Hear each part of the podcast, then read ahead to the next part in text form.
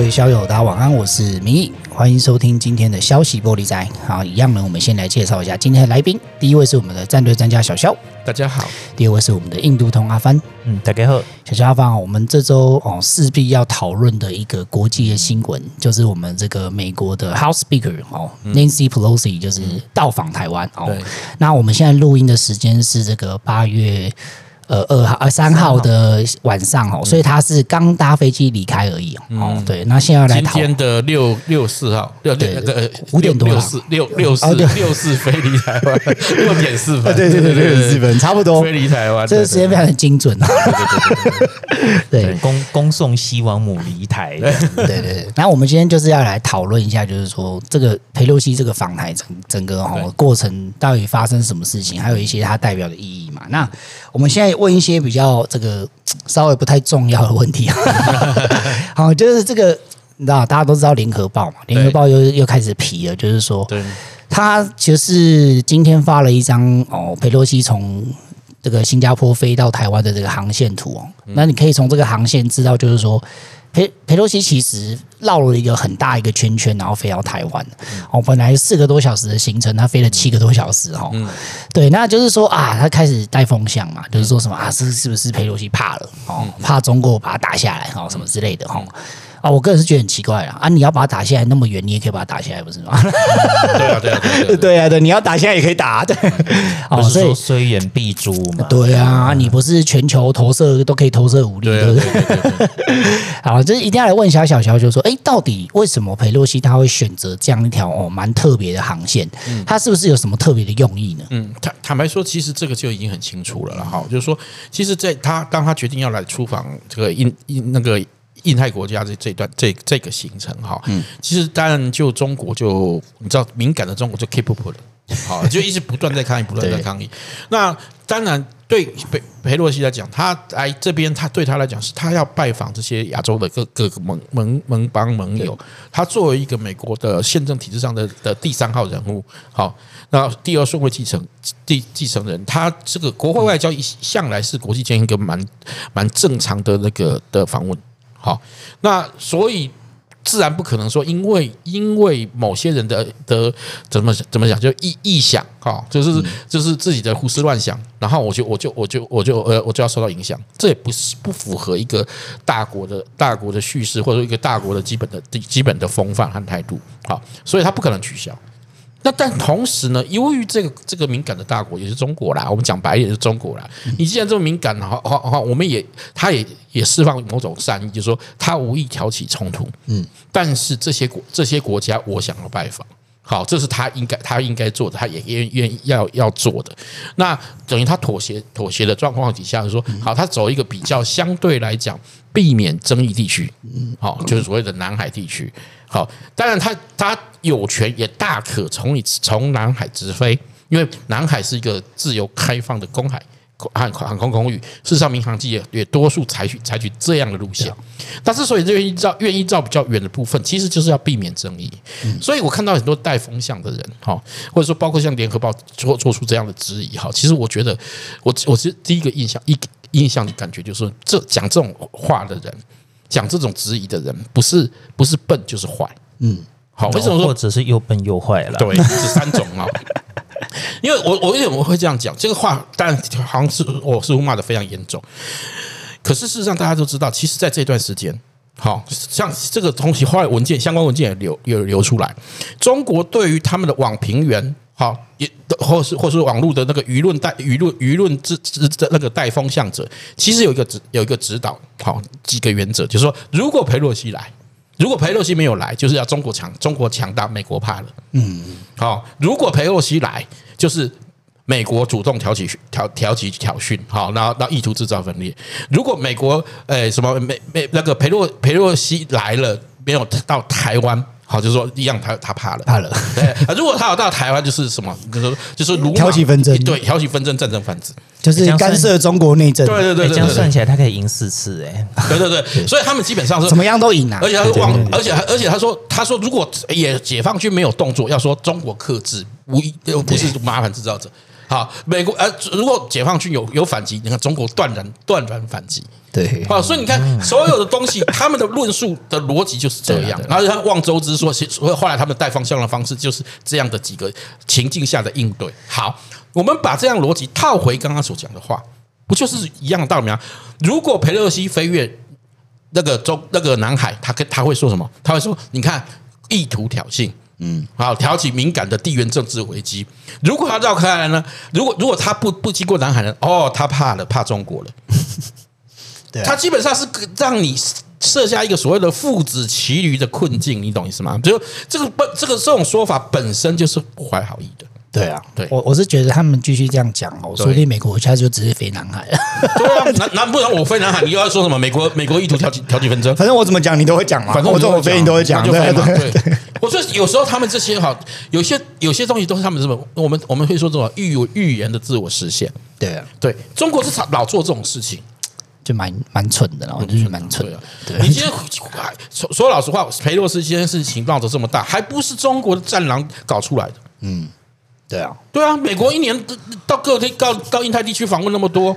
对，因为刚刚小小有提到，小小有提到那个之前，其实刚这个消息刚被放出来，中国其实就动作非常大。可是我觉得站在美国的例子就是说，哦，如果你原本没什么反应，我可能考虑一下。哦，你动作这么大，我一定要去，啊不然被人家讲说，我是你谁喊的，我怎么办？对不对？因为你已经设下这个逻辑陷阱在这里，那你就只有逼美国，我一定会来啊。对啊，佩洛西也是一样，他可能会本也也也许他本来本来也不一定需要来来台湾这一趟。嗯，那他当然要要对啊，要来。你都讲成这样了，我非来不可。对啊，美美国人美国人的那种政治的逻辑，然后是他是从来不会跟你玩示弱这样套的啦。没有，而且这这个说老实话，坦白说，这是道德问题了啦。哦，因为这样，因为因为这样子，我就要放弃一个正常的交往，会放放弃一个对于对于那个人权呃这个友邦的支持。那开什么玩笑？那就是要我把老大的位置让出去嘛？也不只是，我觉得我们你讲老大的位置还是个利益观哦。我们今天讲就是说，这是做人的基本道理嘛，对不对？你今天今天今天我他到底做错什么？我为什么需要我为什么需要逼击你这件事情？如果我一开始我很想说啊，你可能会刺激到你，你这个这个都得笑诶，这个笑诶，好像还是尽量不要刺激他。可是你都已经做到做到这种地步了，请问一下啊，我我我真的这样做了还？难不成、嗯、难不成是怎样？我我真的我我真的是你的小弟吗？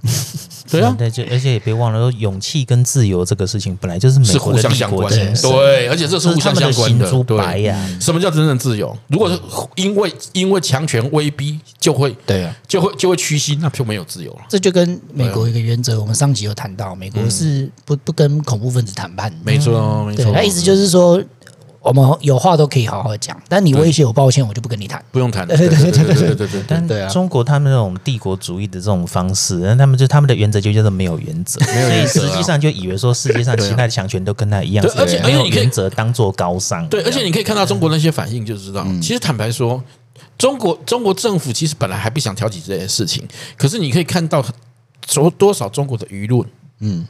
在这样在这样带带风向，我可以说老实话，他们这种所谓把狼一当西北料，就是就是这种心态。对啊，他们的他们心里存什么心，你知道吗？真的引发战争的时候，也轮不到我。中国有十四亿人，不见得轮得到我。你知道吗？他们心想想的是这个，不是什么轩辕巨遗珠啊。因为大部分毕竟不是解放军，他们都觉得不关我事。对啊，看客心态啊。我说老实话。哎，好，没关系。我们接下来也可以聊一些，就是说，嗯、这几天其实主流媒体比较少谈到，就是说，嗯、到底裴洛西身为议长，然后到访亚洲，嗯、那对美国的意义是什么呢？小小，你觉得？我我觉得其实是这样，我刚刚说了，就是说，对美国作为一个一个大国，而且而且其实亚太地区，呃，不应该说，我要要修正一下，要叫印太地区，对美国美国的利益日益重要。嗯，实际上从二零一五年之前，就是就已经开始在奥巴马时代就已经开始在谈所谓的亚洲再平衡，可是可是随着印太地区的日益重要。再平衡已经不足以满足他们这个、这个、这个、这个设想哈，因为美国、美国的不管利益也好，或者是国际的交往也好，乃至于整个世界格局也好，印太地区的重要性正在逐渐很升高。嗯，那么你怎么样维系印太地区的交往？那当然就是频繁的、频繁的往来。你要加重力道了。对，那这频繁的往来里面，包括包括从从从那个框架性协议到到组织这个国际组织，到当然更重要是平常之间的国际往来。嗯，那这个国其中的一个外交的外交的形式就是国会外交。佩洛西作为一个呃美国的美国的第三号人物，好，然后然后然后那个国会的议长，好是举足轻重的，嗯，好，那他几乎等于代表着是国会外交形式中的一个最高、最高、最重要的人物，就民意机关最高代表。对，所以他他来拜访世界各国来讲，这这对对于宣示美国对该地区的重要或最重要盟邦的盟邦的重视，哈，其实是有它的的别具意义的地方。对，对啊，对啊，嗯嗯嗯。好，那个。既然就是我们刚刚谈蛮多这个中对中这个中国的反应嘛，嗯嗯嗯，那到底对中国来说，嗯，佩洛西的到访，嗯，有有什么影响到他的地方吗？他既然动作这么大，是不是势必好像有一点？我觉得最大的问题是因为中国现在属于一个非常尴尬的地步，好，就是说从二零一八年之后，其实这个件事情是中国自己造成的啦，哈，二零一三年之后，中国采取的一个特策略是。呃，不是融入世世界体系。对，好，在二零一三年，也就二零一二年以前的时候，中国基本上采取的是一个扮演一个愿意积极的融入世界体系，成为福音世界世界的秩序与规则的一份子。俗称韬光养晦的时候，对，而且而且而且他对整个全球化或是普世价值啊，基本上是是表示说，至少至少扮演成一种表面上赞同啊，至少表面上，或者说我是 follow follow 这个价值的人。哎，给先买给几的呀？对对对。可是二零一三年之后开始不演了，他开始要讲所谓的中国叙事，好，然后大国叙事，好，然后伟大民族复兴，然后人类命运共同体。他意图想展现的就是，我有权制定国际规则，我有权制制制定属于他的国际规则，我有权划定属于我的我的我的支配领域。那也就是说，这个时候他的扩张性民主主义的的行动越来越多。对啊，好，那这之所以会这样做的一个很大的缘由，在于说这个政府本身欠缺民意的所授予的民主正当性。嗯，那。任何一个政权的存续，哈，存续的每一天，它都都面临一个一个最主要的叩问和问题，就是你这个政权存续的正当性在哪里？对，那民主国家很简单，因为它是民选的，在定期定期授权的制度底下，在在这个时间内，它拥有拥有拥有那个执政或者或是或是说存在的合法正当性。好，这所所俗称我们称为民主正当性。可是我们都知道，中国是没有实实质意义的。民主制度，嗯，所以民主正正正当性无从谈起，于是他们就要找一些东西来刮带民主正当性。从过去的什么经济的正当性，因为我只会持续经济发展，好把让人民过上好的日子，就是就是他们讲的嘛，吃饱是人权，对对对，意思是这样，对，发展才是硬道理，对，那到了到了是历史的正当性。好，历史的正当性就是说，你看他怎么他他呃，然后说共中国共产党从从以前到现在都是代表一个什么正确、光荣、伟大的、伟大的那个的的价值与什么什么的的进的进步进步势力，哈，用这种说说法。好，可是随着二零呃二零一二一二年的末期，然后一直到习近平习近平开始执政以来，哈，中国的经济其实它那个持续的高度增长已经开始趋缓，越来越无以为继。他们过去以为所找到的突破经济学规律的这个所谓的中国模式已经不在了。对，那经再去讲什么经济的正当性这件事情，恐怕有问题，甚至还会受到质疑。我们可以看到，最最近来以来，他们的很多经济的问题逐逐步浮现。那么在经济上没办法讲的话，他就起临于一个传统古老的古老的正当性，也就是用民族主义。嗯，好。那就是表明说他，他他他要利用操纵民族主义的爱国心来巩固这个国家的正当性。可是你要知道，这个东西是一剂猛药，嗯同时也是也是一个饮鸩止渴的东西。你要形塑外在敌人，为了宣宣，因为为了确定自己的正当性，你要你你要你要在过去创造过去的历史叙事，所以历史的正当性，在线线下的当时，他要去创造一个现实的敌人。那现在问题是中国，我们都知道，中国周边有十四个国，十四个邻国里面，其实没有一个对他的一个领土演习啊，怎么办？他的做法就是周遭都是敌人，对，没错，对，没错。他本来从没有敌人，他就要塑造起大家，大家都哎，这个符合毛泽东的那那那句名言嘛？对，与天斗，其乐无穷；与地斗，其乐无穷；对，与人斗，其实这个这个是属，这是属于一个政党存续的的的那个什么生存焦虑所所所产所产生的哲学，所以他竖起一个稻草人。好，所以这些外外人就不断的、不断的被被塑造，然后把外外人，特别是可外人的存在，足以足以去质疑他的正当性的存在，他要采取一种否认态度，包括台湾，包括美国，包括日本。好，这些民主国家，因为他这些这几个，他所被瞄准这几个国家有一个共通性，就是是都是分享的所谓民主、民主自由这个的的的经济体系，而而中国呢，经济体系已经已经开始要内逐逐渐收缩成收缩倒退回类似类似的这个计划经济。时代，而他现在的现实的现实的那个的合法正当性里面，就只能只能靠这种外敌存外敌的存在去巩固自己的军国强军所谓的军国主义之路。嗯，好，那所以这个时候这些外敌就很重要。好，那 就是大家都欺负我们，我们要团结。对对对对，所以对，所以所以所以这个东西用久了会有有一个毛病，你知道吗？就是说，就是说，哎，你这始终不不战，你不讲外敌很可怕吗？为什么都都不打？为什么不消灭外敌？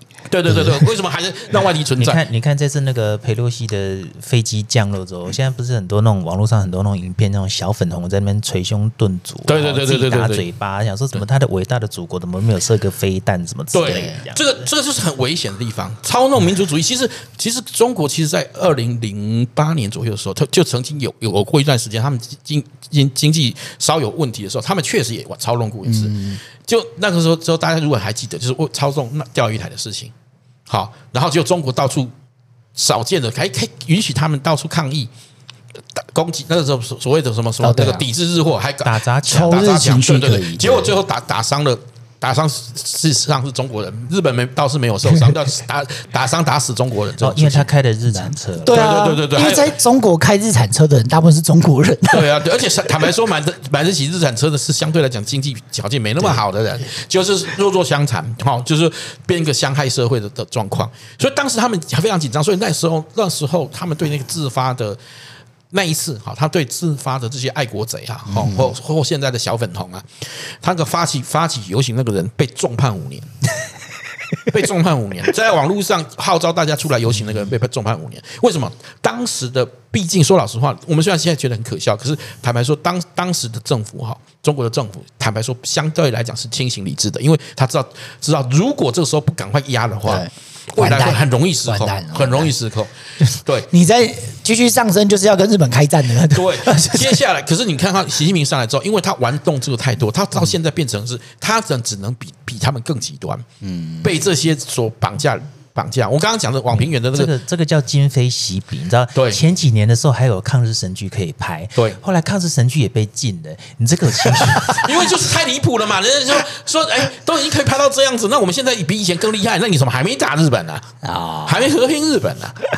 抗日神剧被被禁，我觉得有点好笑。对啊，哎，就是其其实这个，所以他们知道这个已经有点过头，这是有过头。包括这次的网评原原里面的那个，我说他的指导原则里面，他也有讲到一种状况，如果。他说：“如果如果这个没有，呃呃，中国的解放军没有去没有采取任何行动，好，一定要一定要讲说我们是克制忍让，然后要要注意要要维持这个讨那个网络上的理性，好，这不要让这个这网络上的舆论舆论说失控，好，你就可以知道他们也很清楚嘛，要搞控舆论，其中还包括不是只有生火生火啊，火太大要灭火啊，对。”对啊，我我是不觉得有这么顺利啊。当然，当然，你看看现在中国中国中国这些就战战狼战狼外交官和小粉红的反应，你就知道压不住的。对啊，压不住的。哎，那这个其实都是很危险的事情。你你看看我们自己国内的政治人物就知道，你像像这个智商一五七的那位嘛，不就想说什么我们不要怎么不要左右为难，要左右逢源呐。遇到这种状况，他就说没关系啊，就是阿北下下好大一盘棋嘛，是吧？我都不知道该怎么讲他，到底是哎左右为难是互相为难的意思呢？啊，我们又没有为难人家。对啊，对啊，对啊，你不知道你在讲什么？你就这个就是智商一五七的水准啊，对啊，他就是说嘴而已，嘴炮而已嘛，对啊。哎，我就觉得没关系啊，我就觉得他他就是这样。对 对，所以我说对中国来讲，其实这件事情来讲，他他对他来讲，他们也是要谨慎应对的。对，他一方面他可以引以为用，说让让国内他们最近国内问问题很多嘛，可以把压力移转。嗯，可是。这个压力移转，因为你一直都有一个风险。你如果它炒得太大，嗯，就是你狼来了，狼来了喊多了，喊久了，对啊，后果会很严重。真的狼来了会会很对啊。我我我觉得像因为中国已经宣布这个八月四号要开始军演嘛，嗯、我们现在是八月三号，其实就可以很直来观察一下，就是说我们到时候节目播出是已经过这个时间了，那是没关系，就是说我们可以观察一下，说哎。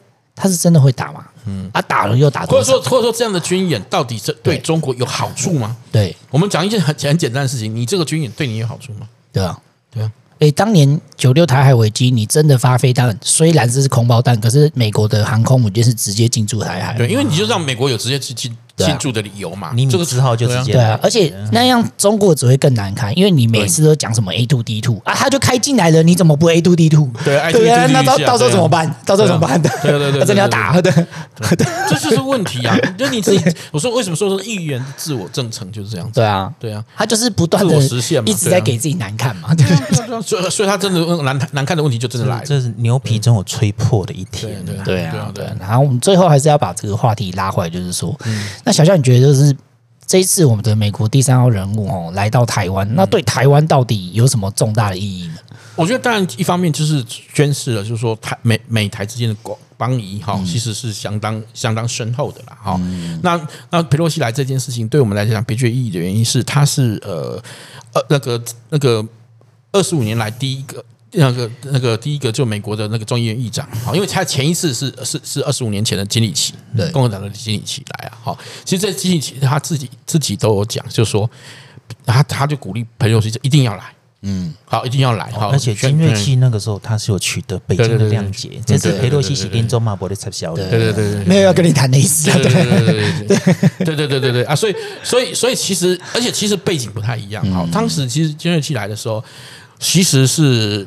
其实是当时因为他们先副总统去美国去中国，嗯，好，但但是要要平衡嘛，所以又又请他来重申支持台湾的状况，好。可是今天裴洛西来台湾的情形，其实美中之间的关系就不一样了。二十五年前，美国还要美国是想要跟其实跟中国关系是是属于蜜月期，对，当时是处于蜜月期。然后你想想看嘛，他准备要扶持中国进入什么？进入 WTO，好，融入世界体系。而今天的中国。跟美国的美中对抗的的格局已经成了，今天已经不管是共和党、民主党，都是中国为一个重大的战略战战略竞争者。那么他来台湾这件事情很清楚的，就是台湾跟他是从同一边的。好，对台湾的意义是这个是这这个地地方。那另外我们看到台湾还是有一些乱象啦，好，就是说有一些奇奇怪怪的言论了。那坦白说，这个对我们来讲也是对台湾来讲，也某种程度来是这个照妖镜啊。对啊，对啊，好，那我那中国对台湾的一些动作，比如说，比如说像绑架，就就是害入台湾的，害乱台湾的什么7-11和台铁的系统，这个也让让让我们知道，在新时代的这种资讯战环环境底下，哈，这种公共公共或者是说或者说民用设施，好，往往会成为被他们利用或攻击的的对象，哈，这确实让台湾有一个重新再检视检检视和提升安全，特别是治安啊，或者说这种。这种心理战的反混合战，对反混合战的一个一个很好的契机啦。好，对啊。那至于有些有些人，有些唱和中国的的代理人，非常的嚣张。嗯，好，这个我们也都看得到。嗯，对啊。我觉得身为台湾人，就是说。其实美国的意思已经很明显，他们已经不分党派，然后甚至已经连第三号人物都来了。我觉得台湾人要对自己有点自信心啦，就是今天全世界都已经在准备好要站在你这一边，那就只差我们最后的表态。对，所以实际上这个是整个自由民主联盟，说整个自由世界。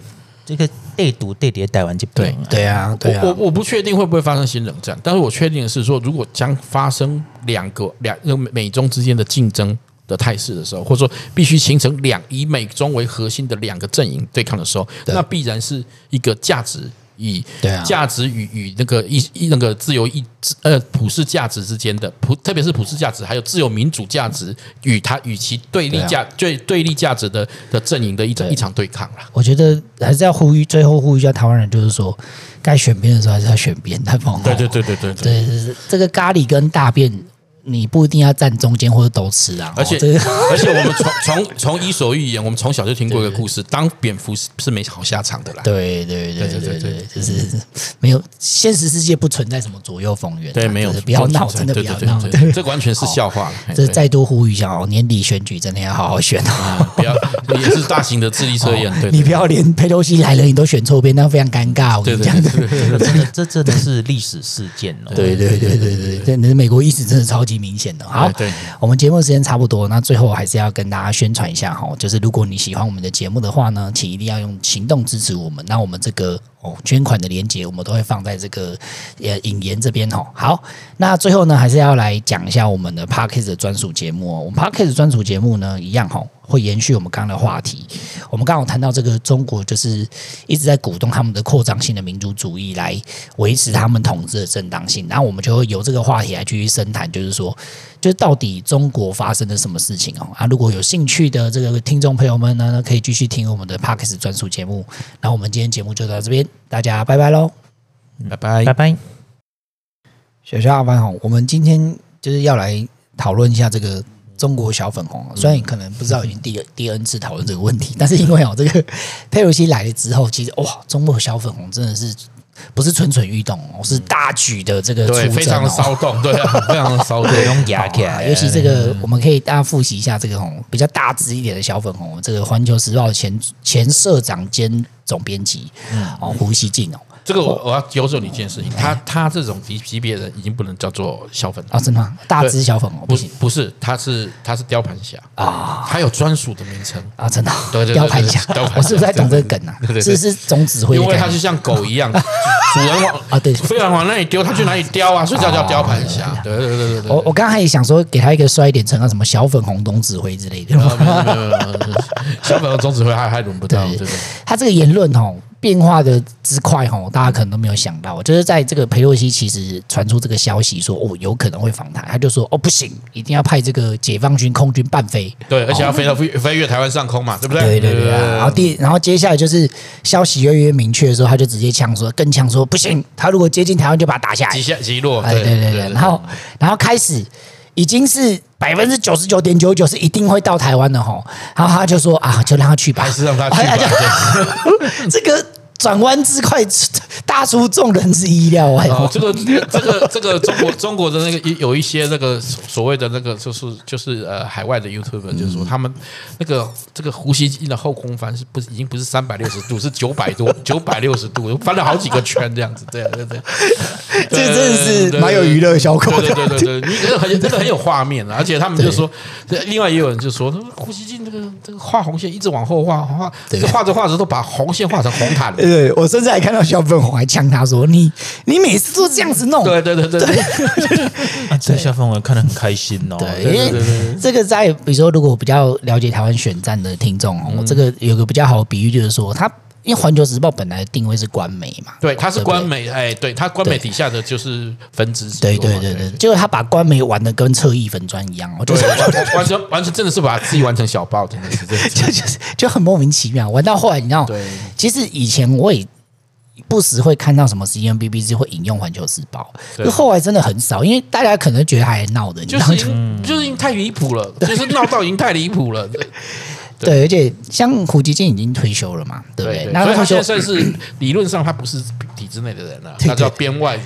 但是我们要补充一下，这个很多人可能不知道，就是《环球时报》本来社长跟总编辑是同同一个人，都是胡锡进。结果胡锡进退休之后，这个位置就一分一分为二。对对对，社长是一个编辑。其实我觉得这很明显，就是说中国可能有发现说。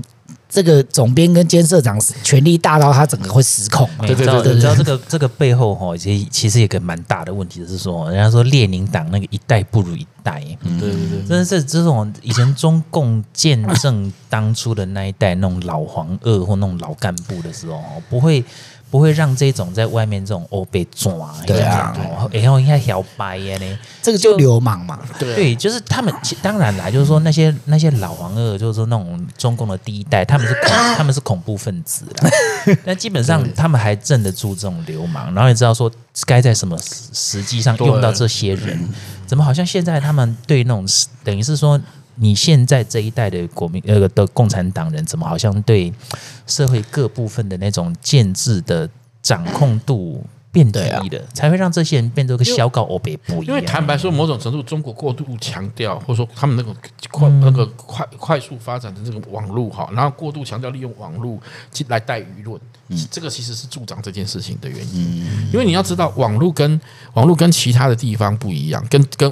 跟那个什么纸媒不一样，纸媒写下来，其实它你还有纠正，你还有你要复印之前你还纠正，你还有你还有检检显示，比较易于管控。对，那你知道网络上就是写写打出来就马上要发出去就要快，好，那谁能能用一些刺激的语言就可以可以吸这个抓住抓住大家的关注度？啊，中国说叫吸引眼球。好，那于是养养出了一些他们是所谓的这些什么网络大 V。那那大 V 中也有那种专门替替中国。洗地的嘛，好，现在胡锡进这种的，另外他们还有另外另外那几个嘛，就是第一集的，就是第一集的是他嘛，胡锡进、胡锡进嘛，金灿荣嘛，对不对？司马，然后次一集就是司马南嘛，啊李李毅嘛，对不对？哈，这这一类的 这种东西说吹牛不打草稿。过去他们呃在早期的他们的这些搞外交、搞情报的人，还会有维持某种优雅，好，或者说他既既狠，好，他背后。很很阴狠，可是，在表面上、台面上做的很漂亮。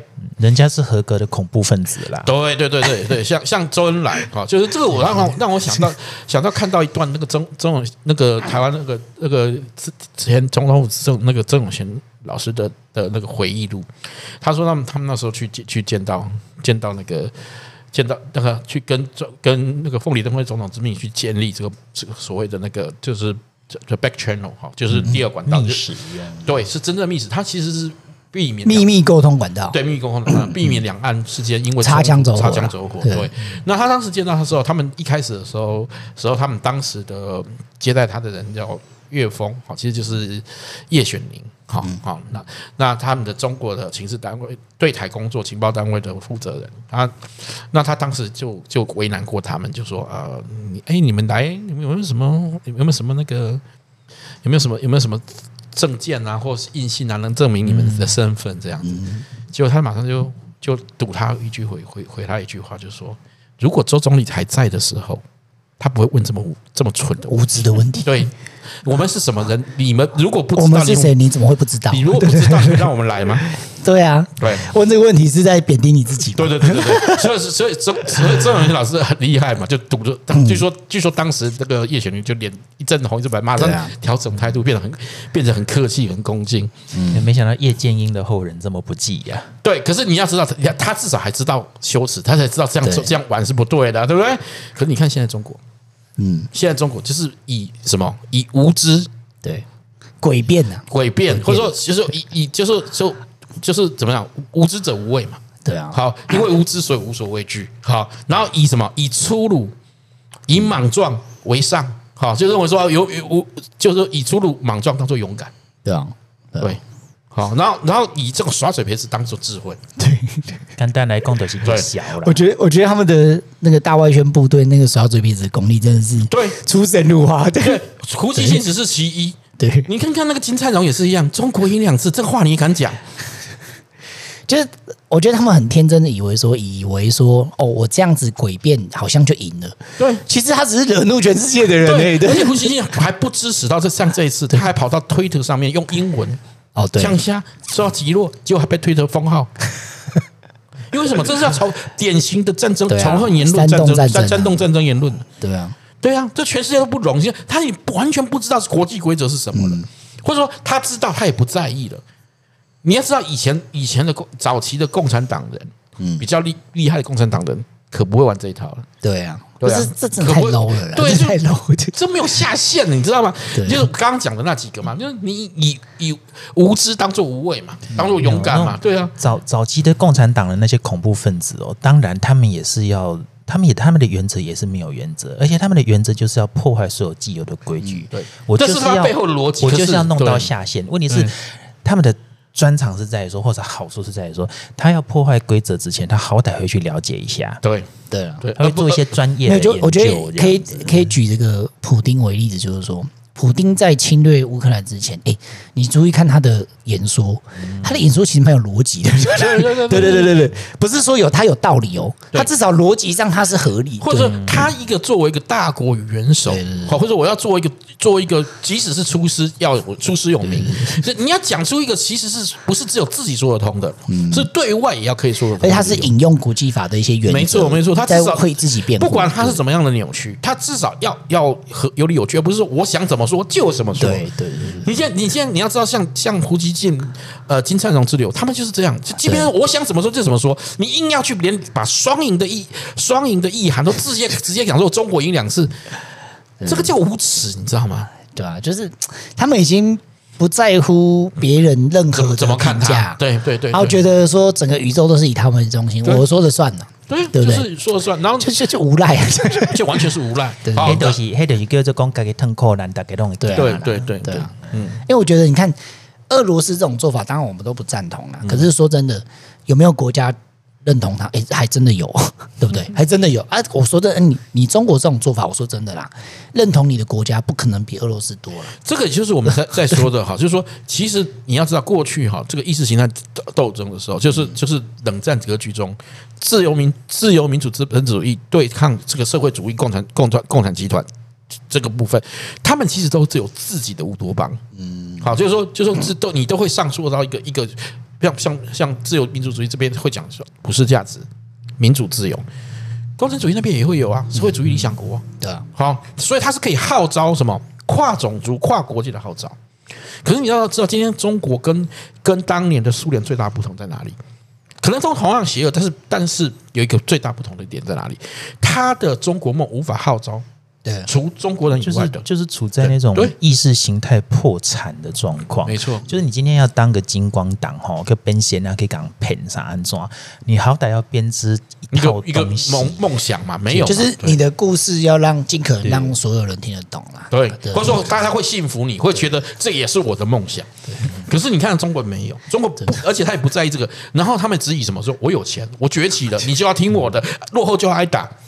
这坦白说，这像什么逻辑？你知道吗？这叫强盗逻辑。对啊对啊但是不幸的是，你可以看到现在，包括他们自己，包括他所培养出来的的服从呃服从者，哈，跟跟随他的这些人，还有什么代理人，也都输出同样的逻辑，就是我说的这个强盗逻辑。因为我强，我就可以欺负人家；因为我认为怎么样，你你们就要怎么样。对对对啊，因为你代言人的水准不可能比主人更高 了。对对对对对对对，没有错，没有错，这没有错啊！所以代言人就会更 low，所以你你会会更 low。你知道知道为什么共产党还有很多共产国际？为什么在冷战其中期期间有这么多非苏联的国家的国民，甚至像包括英国人、美国人，愿意为为苏联效忠而死？你今天讲，我们今天讲句白一点，跟中国没有关系的的其他国家，愿意为中国效忠而死吗？没有的，他没有办法。我举一个实例实时的例子哦，就是也不瞒各位说，我们昨天其实有去这个君悦饭店这个迎接裴洛西。他这个这个的重点不是我本人，重点是说，因因为其实在场蛮多国际媒体，对，那就是统促党的人，嗯，其实都在现场。啊他们很明显就是中国代理人嘛，对对。啊，他们也。他们也有一些他们的这些理由，说什么啊，不要干涉中国内政啊，什么，反正就是小粉红那些说辞差不多啦。啊，可是你看后来国际媒体都引用谁的说辞？其实是引用我们这边的说辞。为什么？因为说真的，你们的说辞就没有人要理你们，因为你们就听不懂，大家都听不懂。而且现场其实还有一个很很有趣，有一个韩国的媒体，他会讲中文。嗯哼，对，他本来要反问我们说，哎。就他他误以为我们是反对陪游戏来的，然后就一开始用法，然后我就跟他解释说没有，我们是欢迎的，然后他就跑过去那个那个访问那个反对的嘛，就他访问完之后也没有引用，因为他 我就说就是没有人听得懂你们在讲什么，这就是中国现在的困境，就是说对啊，对对对，因为无法得到人家的共鸣和认同，对啊。就是你你的理由，你你的理由都不是理由。他所号召起来的都是只有他们，就是说民族主义，或者说这种，或者说我们说我们说称为这样叫做种种族主义的，对这的这种这种属性。你你知道这种民族主义这种种族主义式的民族主的扩张性民族主义有一个特征，它是排他的。对啊，嗯，对啊。你不是中国人，是无法共享这个中国梦的。我觉得连俄罗斯人都听不懂，都听不懂啊！他们也会去培养一些养虎毛，可是你知道养虎毛都心知肚明的很，我是来赚你钱的。对，对，就是那个是为了纯粹的利益。对对对，不是因为认同你，或是听懂你讲什么。你有多少养五毛，到最后有出来生活吗？还不都跑回俄俄罗斯，跑回 跑回那边？他当然他继续赚他的钱，因为人傻钱钱多数来，这大家都知道嘛，对不对？那现在问题是现在会封控，我就大家要离开啊。对啊。就跟当初你知道，可能比较年轻的听众不知道说，当年呢、啊，我觉得最好笑的一场选举就是连胜文选市长那个时候。其实我刚刚你看得懂就知道，连胜文身边有没有人帮他？有哎、欸，有很多、啊。但是哦，我跟你讲，你看懂都知道，旁边的人在干嘛？来赚钱，来赚钱，没错，那个都不是真的要支持他的，你知道吗？所以你到时候就变成这样，你有钱对啊，可是你讲的话完全。不没办法让人家认同的时候，你身边就会充满这种人。你你你，我们都可以知道，像连这种那一场，他拍了那么多的广告，他品质坦白说是花大钱拍的。对对对对，对，他也技术上来看啊，技术上来看对可是可是对效果很糟，因为完全无法引起共鸣。大家越看只有越愤怒，你知道吗？哦，你可以一直玩，一直玩，一直玩。那诶，多少人有办法让你一直玩，一直玩，一直玩？对，你所塑造的年轻人是可以一直玩，一直玩，一直玩。可是我们的那当时有多少年轻人是什么背着学贷在念大学的？对啊，嗯，对啊，对啊。你你结果你跟我说，它造成很多反反效果，反效果嘛。对啊，所以他他的宣每每一次广告出来都是不是招来善笑就是谩骂。嗯，对啊，这个也是可以接到一个话题，就是说。嗯中国这种操弄扩张性民族主义，然后养出一堆小粉红，其实它是会有副作用。有对对，它的副作用就是说，嗯，大家可能都比较清楚知道说，哦，中国每年花在大外宣部队可能有几百亿的人民币。对对对。哎，我我们可以预期的几百几百亿太少了，应该不止 上好几千亿。其实我觉得这个会造成一个副作用，就是说，以前我们可能会觉得大外宣的力量很强大，哦，可以帮。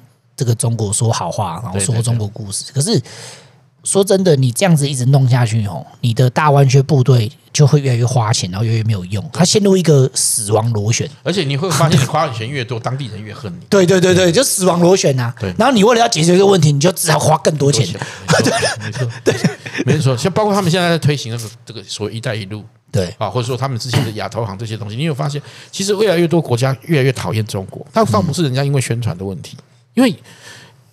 像像那个巴基斯以巴基斯坦，他最重视的那个中巴经济走廊，嗯。嗯，哎，其实他们现在开始为什么越来越遭遭遇恐怖主义主义的攻击？对啊，因为当地人觉得我在相对剥相对剥夺感啊，你的建设的东西是助长了原来的既既有的剥削体制啊，他连孔子学院都会被恐攻嘛，对对？啊，对。尤其中国最恐怖的一点是说，他这些人哦，就是怎么讲，他们的。在他们国内其实就是形成一个互害的社会，对，互害所以这些人其实，在国内有时候有一有那种就怎么讲，一股气就是就是发发不出来，然后呢，跑到国外去呢，就是想尽办法去糟蹋当地的人，对对，而且基本上这个已经不是一种情绪性的描述，而是说已经变成他们价值观的一部分，他们就变成了文化现象，他们的行为就是想尽办法要糟蹋人，对。对啊，而且而且是想尽办法的以。使其他的人都过得比他更惨为目标，对。对对，他其其实基本上他不是在说共荣共利，他不是，他是在看比，只要你比我惨，我就赢了，对，他就爽，对对对对，就是我知道这个逻辑我到最后，因为我觉得这个哈，如果我们放长期来看，就是说。是不是小象？你觉得是不是很有可能会引起一种比如全球性的排华主义？我认为这个就这个就是我们最不乐乐见的部分。因为你如果继续这样子，只长此以往，那么这场对抗将会不可避免。对啊，好，我觉得不是排华，嗯，是是排除他们的价值体系，嗯，好，就是这什么价值体系？就是这种不把人当人看，嗯，好，贬义他人，或者说对于或者讲一句话，对于自己周遭的苦难视而不见。但却对他人的自由、自由民主，哈，嗯，充满仇恨和嫉妒。对啊，对，对啊。他事实上今天对台湾人说到底，对台湾、对美国之恨所由何来？其实就这样子啊。那种无产阶级见不得人好的心理了。他们一直在讲说美国在跟他们国仇家恨，你自己想想看，他们最喜欢讲历史，历史上历史从从自古以来，请问一下，美国有占领过他们任何一片土地吗？嗯，对呀、啊。当初庚子赔款、主动退还，甚至帮他们兴办高等教育的是美国人。当中国，就你知道中国，你知道有一件事情很多人都不知道，中国一开始第一次在国际场合中取得外交地位，好，就真的是进入世界体系，取得外交地位，设立大使馆，而且第一个外国大使跟人家签条约的大使，那个是个美国人。对啊，对啊。对啊，美国人像之前，如果大家还记得是在川普的时候的国安会副顾问 Putinger，，嗯嗯，中汉名汉名叫做伯明，他就讲过，他有一次讲话说，美国人到了带来到了呃，美国人到了中国带来什么传教、教育、医疗、医院，北京的北京的最好好的医院，到现在都还可能是最好的医院——协和医院，嗯，洛克菲勒基金资助，对啊。对啊，对啊，近代你们中国 GDP 成长那么多倍，对，也是靠美元、啊。然后，然后中国是 真的受外国外敌侵入的时候，嗯，美国人支援他们，然后对待他们最凶狠的是俄罗斯。对，这俄罗斯在中国拿了最多的土地，残杀最多的中国人，然后呢，他们拜俄爹。对。这个逻辑很怪，这个逻辑是不是 到最后就推演到一个蛮恐怖的逻辑？是，你们是不是欠打？因为好像的确是对，就是好像应该要是要 把你们欺凌到压在脚下，你们才会觉得这个是。我们我们也可以理解，我们也也不呃不觉得说你一定要捧美国人臭脚，但是问题你总是有个比例性嘛？怎么会是欺负你最深的人，你你最爱他？对，就很就很奇怪啊！我就觉得这逻辑，然后欺负你最少的人，你你你恨到牙痒痒。受受虐狂，对啊，就是他们中国人民的整个认知，其实已经被中国政府扭曲到一个非常无法想象的境界。对，而且我你讲到这个，我真的建议大家可以去看一部纪录片，应该名称好像就叫幼儿园吧。嗯，他就是去去访问一个中国小朋友，他说他最讨厌日本人，我最恨死日本人了。然后问他说：“你为什么恨日本人？日本人做了很多坏事。”他说：“那你有看到看过他做的坏事吗？”他讲不出来。哎，当然啦，他那个年纪怎么可能讲出来？对啊，对，对，也就是说他的然后然后搞不好下课回去看日本卡通。对对，可是你知道吗？他现在所有的东西都是恨日本，那真的是被一个从小就被灌输一个很奇怪。然后你现在可以可以看到很多很多记录网网络上传出来的的的的那个的那个影片里面哈，你看中国的老师在学校里面教什么？嗯，教学生要杀光美国人，要恨，要我们要我们我们要我们要喊口号，然后做做各种各样手势，然后然后然后喊着杀杀杀，就杀杀杀杀美国人。这个国家疯了，你知道吗？这个国家真的是很夸张了。从从历史上来说，他为什么他每个朝代都会有自己的张献忠，就是这样子来的啊？对啊，嗯，你这个你没有办法想象，这个不是一个两个班级老师这样做，全中国到处的老师都这样做，所以我们才说它变成一个文化现象。然后这些这些半大不小的孩子可以背出整套整套的这种仇恨仇恨语言，真的对啊。这些胡锡胡锡进，或者说这些小粉红战狼是怎么打出造出来的？很多人我记得，我们大概在十多年前，很多人说中国人很进取啊，所以他们有什么？我中国有一段时一有一段时间一直鼓吹说说他说他们是什么野狼狼的文化，有狼性，对，狼性就是这个样子。你现在看清楚，狼性不是上进心哦，差很多，差很多。你你现在看他们做做的东的事情，我要必须说啊，人应该要有人性，而不是狼性啊。对啊，你做好好一个人，应该是有人性，不是狼性。这个这个我有不同意见哦。基本上在传统的中国文化里面呢，狼是北方游牧民族的图腾，跟汉人一点关系都没有。基本上基本上狼文化不是中国文化，他们所以他们那个狼性是真的狼，真的真的那个你说北方文化山寨版嘛？不是他说难听点，搞不好是蟑螂的狼。随便他啦，没有，我觉得这个这也是中国特色之一，就是说他们其实很多不管是象征还是文化的起源，其实根本就跟汉人、嗯、中国人没有什么关系。而且他们拿拿挪拿挪界，他们最前前一阵子他们不是去去去抗议什么什么文化挪界嘛？说什么那个那个迪呃那个迪奥啊，用了他们什么马面裙啊，对不对？嗯、要这样讲的话，你的狼狼文化才是真正的典型的文化挪戒，不是吗？而且狼文化是看挪戒还变坏的那一面，对对对，而且还曲解哦。我觉得超离谱的，我觉得超离谱。